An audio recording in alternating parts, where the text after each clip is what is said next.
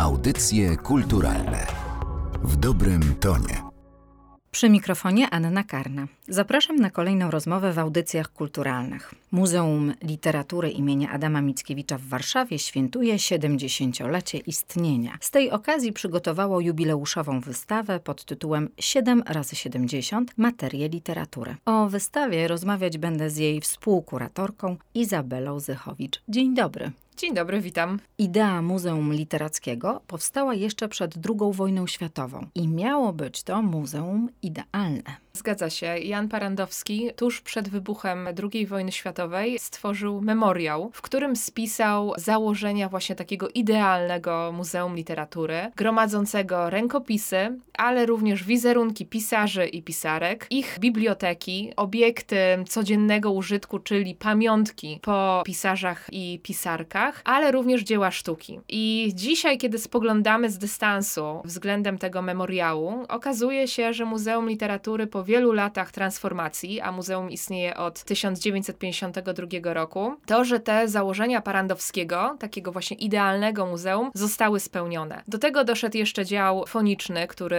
zbiera nagrania wywiadów, czy też autorecytacji pisarzy i e, pisarek. I jeszcze jedna idea, o której tutaj nie wspomniałam, również zawarta w memoriale Parandowskiego, a która jest realizowana przez muzeum, to jest Muzeum Żywe, czyli instytucja reagująca na bieżące sprawy, interesująca się bieżącymi zagadnieniami, problemami literatury, literackimi i starająca się skupiać środowisko właśnie pisarzy i pisarek wokół siebie. Muzeum świętuje 70-lecie. To jest doskonała okazja, żeby się jemu przyjrzeć i niezwykłej kolekcji. Zatem czym muzeum dziś się chwali? Muzeum e, może się pochwalić gigantyczną kolekcją kilkudziesięciu tysięcy obiektów, bardzo różnorodnych, ponieważ są to zarówno rękopisy, jak eksponowany na wystawie rękopis Grażyny. Dzieło absolutnie unikatowe, gdzie możemy zobaczyć dukt pisma Adama Mickiewicza, ale też i skomplikowane losy rękopisów w czasie II wojny światowej. Mamy też bardzo interesujące dzienniki, notesiki Marii Dąbrowskiej, pisane mikroskopijnym pismem, które prowadziła przez całe swoje życie. Mamy kolekcje związane z Gałczyńskim, jego poezje, które też są eksponowane na wystawie, ale również i dzieła sztuki tworzone przez Baczyńskiego, biurko Baczyńskiego. Mamy listy Leśmiana, ale także i wielu innych pisarzy i pisarek, czyli nazwiska takie jak Iwaszkiewicz, Rodziewiczówna, Słowacki. Tych nazwisk można by wymieniać. Są też oczywiście nazwiska bardzo współczesnych pisarzy i pisarek, ale ta kolekcja jest bez wątpienia ogromna i pokazuje też różnego rodzaju sposoby, w jakie ci pisarze i pisarki pracują, pracowali, ponieważ te formy zapisu są bardzo różnorodne, co właśnie też pokazujemy na wystawie. I przede wszystkim też należy zwrócić uwagę, że ta kolekcja absolutnie nie jest kolekcją zamkniętą i ona się cały czas rozwija, ponieważ chociażby w ramach wystawy pokazujemy takie najnowsze nabytki, jak dzienniki Irki Kwiatkowskiej, czy obraz e, Wilhelma Sasnala, książka 10, odnoszący się do e, twórczości e, Broniewskiego. Warto wspomnieć, że wśród tych kolekcji jest także największa na świecie kolekcja dzieł Szulca. Zgadza się, to jest nasz jeden z największych powodów do dumy. Mamy gigantyczny zbiór jego prac graficznych, rysunków, ale także jedyny zachowany obraz olejny. Powiedziałaś, że ta kolekcja nie jest zamknięta, a Muzeum Literatury to muzeum żywe. I rzeczywiście to, co wydarzyło się właściwie przed chwilą, to potwierdza opowiedz, skąd wracasz i co niebawem trafi do Muzeum Literatury. Wracam od wyjątkowej osoby, Mai Łagockiej, z którą znam się zresztą od lat, a która zakupiła od spadkobierczyni Jana Brzechwy mieszkanie razem z księgozbiorem pisarza i zdecydowała się przekazać do Muzeum Literatury tenże księgozbiór, więc wracam właśnie od niej po odebraniu tegoż księgozbioru. I jest to dowód na to, że takie okazje, możliwości do powiększenia kolekcji no, zdarzają się w zasadzie na każdym kroku i często są dziełem przypadku. Ktoś kogoś zna, albo też sami pisarze i pisarki w swoich testamentach zapisują obiekty ze swojej spuścizny właśnie dla Muzeum Literatury. Jeśli chodzi o tę bibliotekę Jana Brzechwy, to ja już wiem, że to jest 10 pudeł. Czy możesz nam zdradzić, co tam się znajduje? Tak, no znajduje się na przykład Akademia Pana Kleksa w różnych językach. Znajduje się album tworzony przez dzieci do Jana Brzechwy z dedykacjami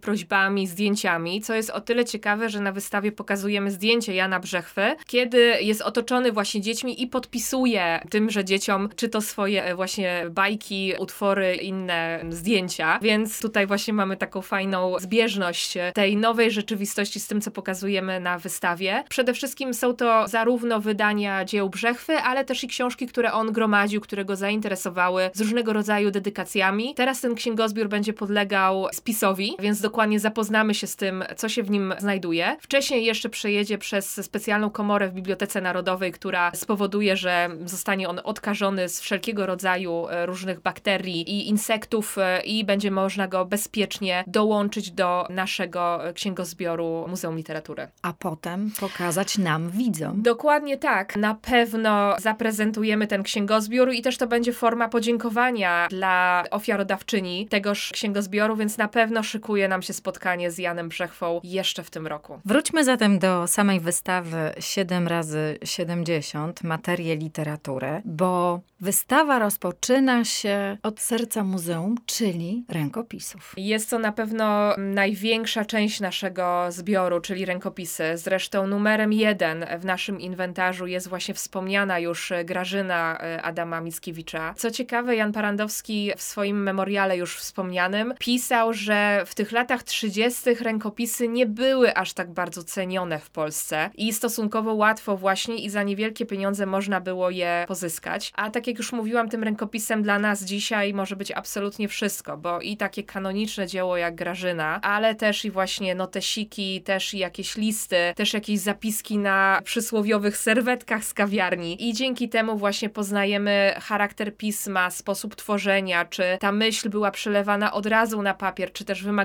wielu korekt, jak na przykład w jednym z wierszy Różewicza, który pokazujemy. Więc tak samo wydaje mi się, jak w przypadku zapisu głosów pisarzy i pisarek, dotykamy czegoś bardzo osobistego, czyli możemy właśnie poznać ten charakter danego twórcy i zobaczyć, jak żywiołową postacią de facto dana osoba była. Co możemy powiedzieć o Adamie Mickiewiczu, kiedy oglądamy rękopis Grażyny? Jednym właśnie z moich marzeń ogromnych było pokazanie Grażyny Adama Mickiewicza, ponieważ jest to jeden z właśnie takich przykładów zapisu ręki samego Mickiewicza. Możemy bardzo blisko poczuć tutaj geniusz pisarza, który w zasadzie bez poprawek zapisuje kolejne strofy swojego poematu z takim równym, dokładnym pismem i jest to bez wątpienia niesamowite uczucie, kiedy mając ręce w rękawiczkach bawełnianych dotyka się tej Grażyny, aby ją włożyć do gabloty i kiedy ma się świadomość, że dotykały jej ręce Adama Mickiewicza, że ona tak naprawdę większość swojego czasu ze względów konserwatorskich spędza w magazynie w sejfie, a teraz nagle można ją było zobaczyć na wystawie, będzie jeszcze można zobaczyć przez cały ostatni tydzień trwania naszej wystawy w październiku i jest to bez wątpienia niesamowite uczucie takiego doświadczenia geniuszu, doświadczenia absolutu, doświadczenia czegoś niezwykłego i unikatowego. To jest też przykład cudownego ocalenia. Zgadza się, ponieważ pracownicy biblioteki, w której przechowywany był pierwotnie rękopis Grażyny, z dużym poświęceniem w czasie powstania warszawskiego, kiedy budynek biblioteki płonął, wyrzucali najcenniejsze obiekty, w tym Grażynę, przez okno na dziedziniec biblioteki. Grażyna przeleżała w gruzach kilkanaście tygodni. Spadł też na nią śnieg, który spowodował częściowe zniszczenia tegoż rękopisu, ale dyrektorowi tejże biblioteki udało się wydobyć z gruzów Grażynę. Biblioteka trafiła do swoich pierwotnych właścicieli, a potem właśnie za sprawą symbolicznego przekazu trafiła do zbiorów Muzeum Literatury, stając się tym wspomnianym już numerem jeden naszych inwentarzy. I Grażyna rozpoczyna na naszej wystawie też taki bardzo trudny wątek obiektów naznaczonych zniszczeniami II wojny światowej, ponieważ no wiele z tych obiektów, które są w naszych zbiorach, noszą te świadectwa zniszczeń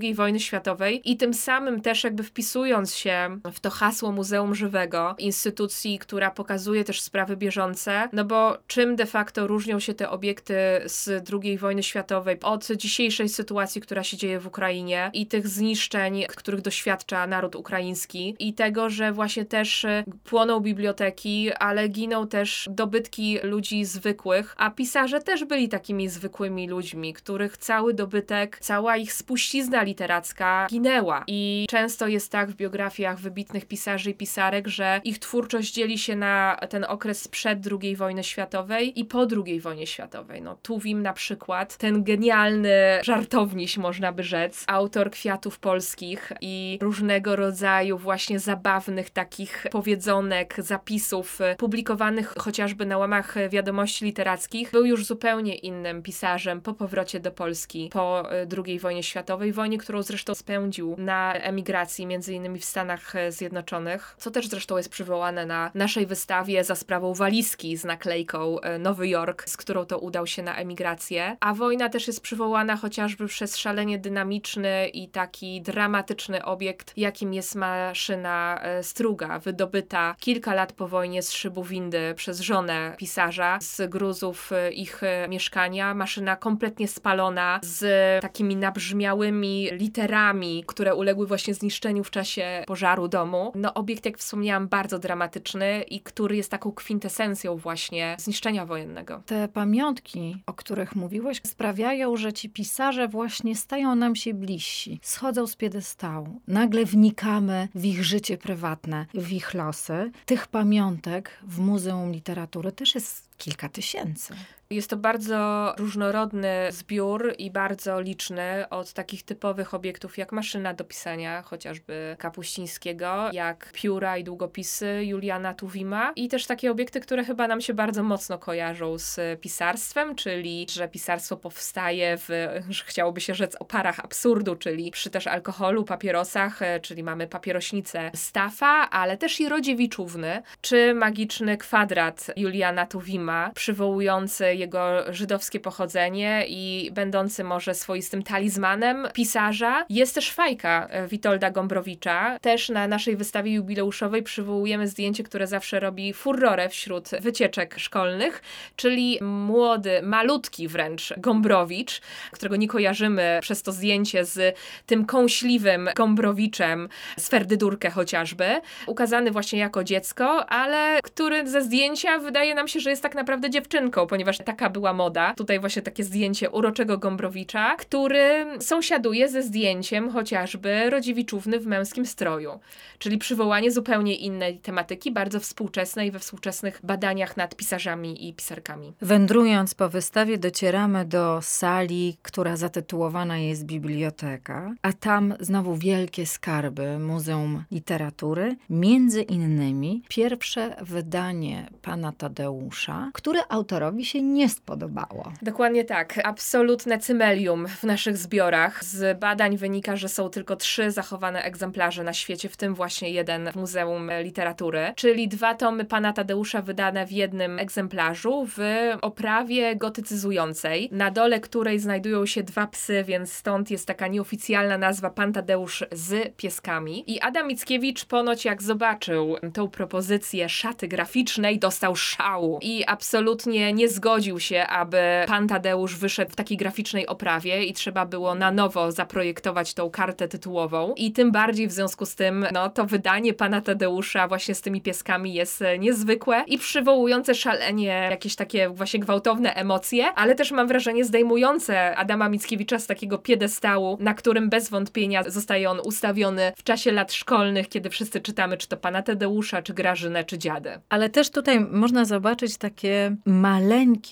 cuda rękodzieła, ale moglibyśmy je nazwać właściwie tomiszcza mickiewiczowskie. Zgadza się, tutaj takie paradoksy wchodzą w grę, ponieważ z jednej strony jest to tomiszcze, a z drugiej strony jest to taka mikro, maciupeńka książeczka. Są to przykłady dwóch takich obiektów, które zostały wydane z okazji roku jubileuszowego 1898 i te książeczki mają wysokości chyba bodajże 2-2,5 cm, ale mają, skrywają w sobie 800 stron, na łamach których znajdują się takie dzieła jak Pan Tadeusz, Dziady, Grażyna. Wszystko to jest napisane, przywołane za sprawą Maciupeńkiej Czcionki, która staje się widoczna za sprawą lubki, która znajduje się w metalowej oprawie. Te oprawy były zarówno w brązie, w srebrze, zdarzały się też podobno w złocie i te tomiki małe, wydane z okazji jubileuszu, nosiło się na szyi jak takie swoiste relikwium, relikwiarz Adama Mickiewicza. Blisko serca można było je w każdej chwili przeczytać. Niestety w naszych zbiorach nie zachowały się te łańcuchy, na których nosiło się te mikrotomiki. Dzieła absolutnie unikatowe i no takie bardzo urocze bym powiedziała. Na tej wystawie właściwie można powiedzieć, że znajdują się książki, dzieła, które same w sobie są sensacyjnymi historiami, bo na przykład Bagnet na broń ze specjalną dedykacją dla Słonimskiego kryje w sobie historię wojenną, zupełnie inną od tej, którą znamy. Zgadza się. I znowuż ta historia, jak w przypadku wielu obiektów, które prezentujemy na wystawie, jest wielowarstwowa. Bo po pierwsze mamy przywołanie wielkiej przyjaźni Broniewskiego i Słonimskiego. Po drugie przywołujemy książkę, która była no wręcz kultowa wśród polskich żołnierzy w czasie II wojny światowej. Oni przepisywali sobie całe wiersze Broniewskiego i nosili je schowane w kieszeniach mundurów. Natomiast ten konkretny tom, Bagnetu na broń, no kryje za sobą sensacyjną wręcz historię. Mianowicie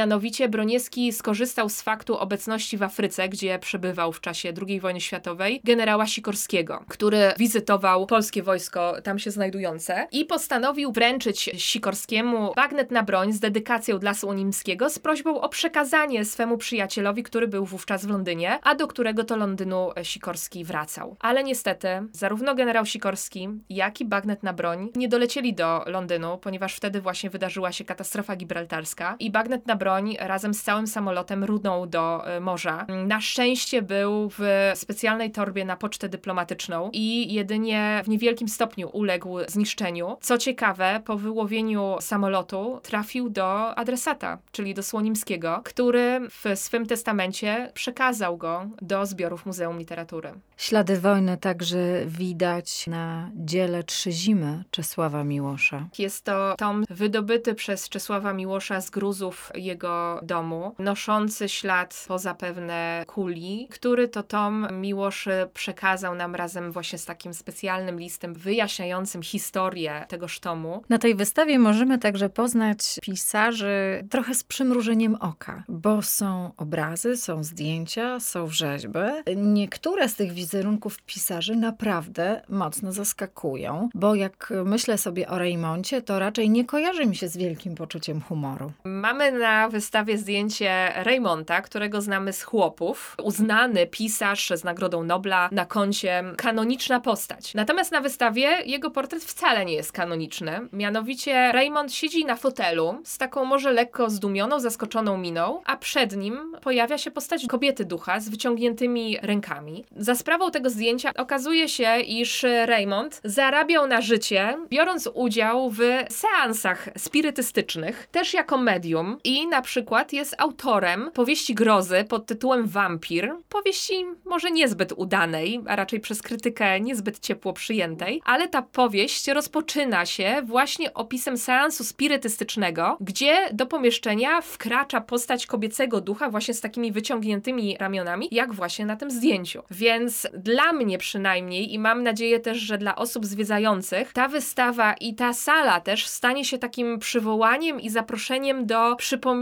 sobie niektórych postaci takich też kanonicznych bardzo, ale też i takich y, współczesnych, bo mamy też i Młynarskiego, czy Chmielewską, czy Manuelę Gretkowską, wspomnianą Rodziewiczównę, czy Orzeszkową. Jest Agnieszka Osiecka. Dokładnie, w bardzo takim fajnym ujęciu z taką tabliczką charakterystyczną dla elektryczności, że wysokie napięcie nie dotykać. Ale dla mnie ta sala jest właśnie takim zaproszeniem do zastanowienia się, czy ja tak naprawdę znam twórczość danego pisarza, pisarki i że może warto sięgnąć po biografię, warto wrócić do przeczytania prozy, poezji i na nowo tak naprawdę odkryć tą postać. To niezwykła wystawa, która pozwala nam, widzom, dotknąć czegoś, czego na ogół nie możemy zobaczyć, bo przecież te wielkie dzieła na ogół spoczywają w sejfach, chronione choćby przed światłem. Zapraszamy do Muzeum Literatury na rynek Starego Miasta 20 w Warszawie. Wystawa czynna do końca października, a gościem audycji kulturalnych była współkuratorka wystawy 7 razy 70 materie literatury Izabela Zechowicz. Bardzo dziękuję za spotkanie. Dziękuję i bardzo serdecznie zapraszam na wystawę. Audycje kulturalne w dobrym tonie.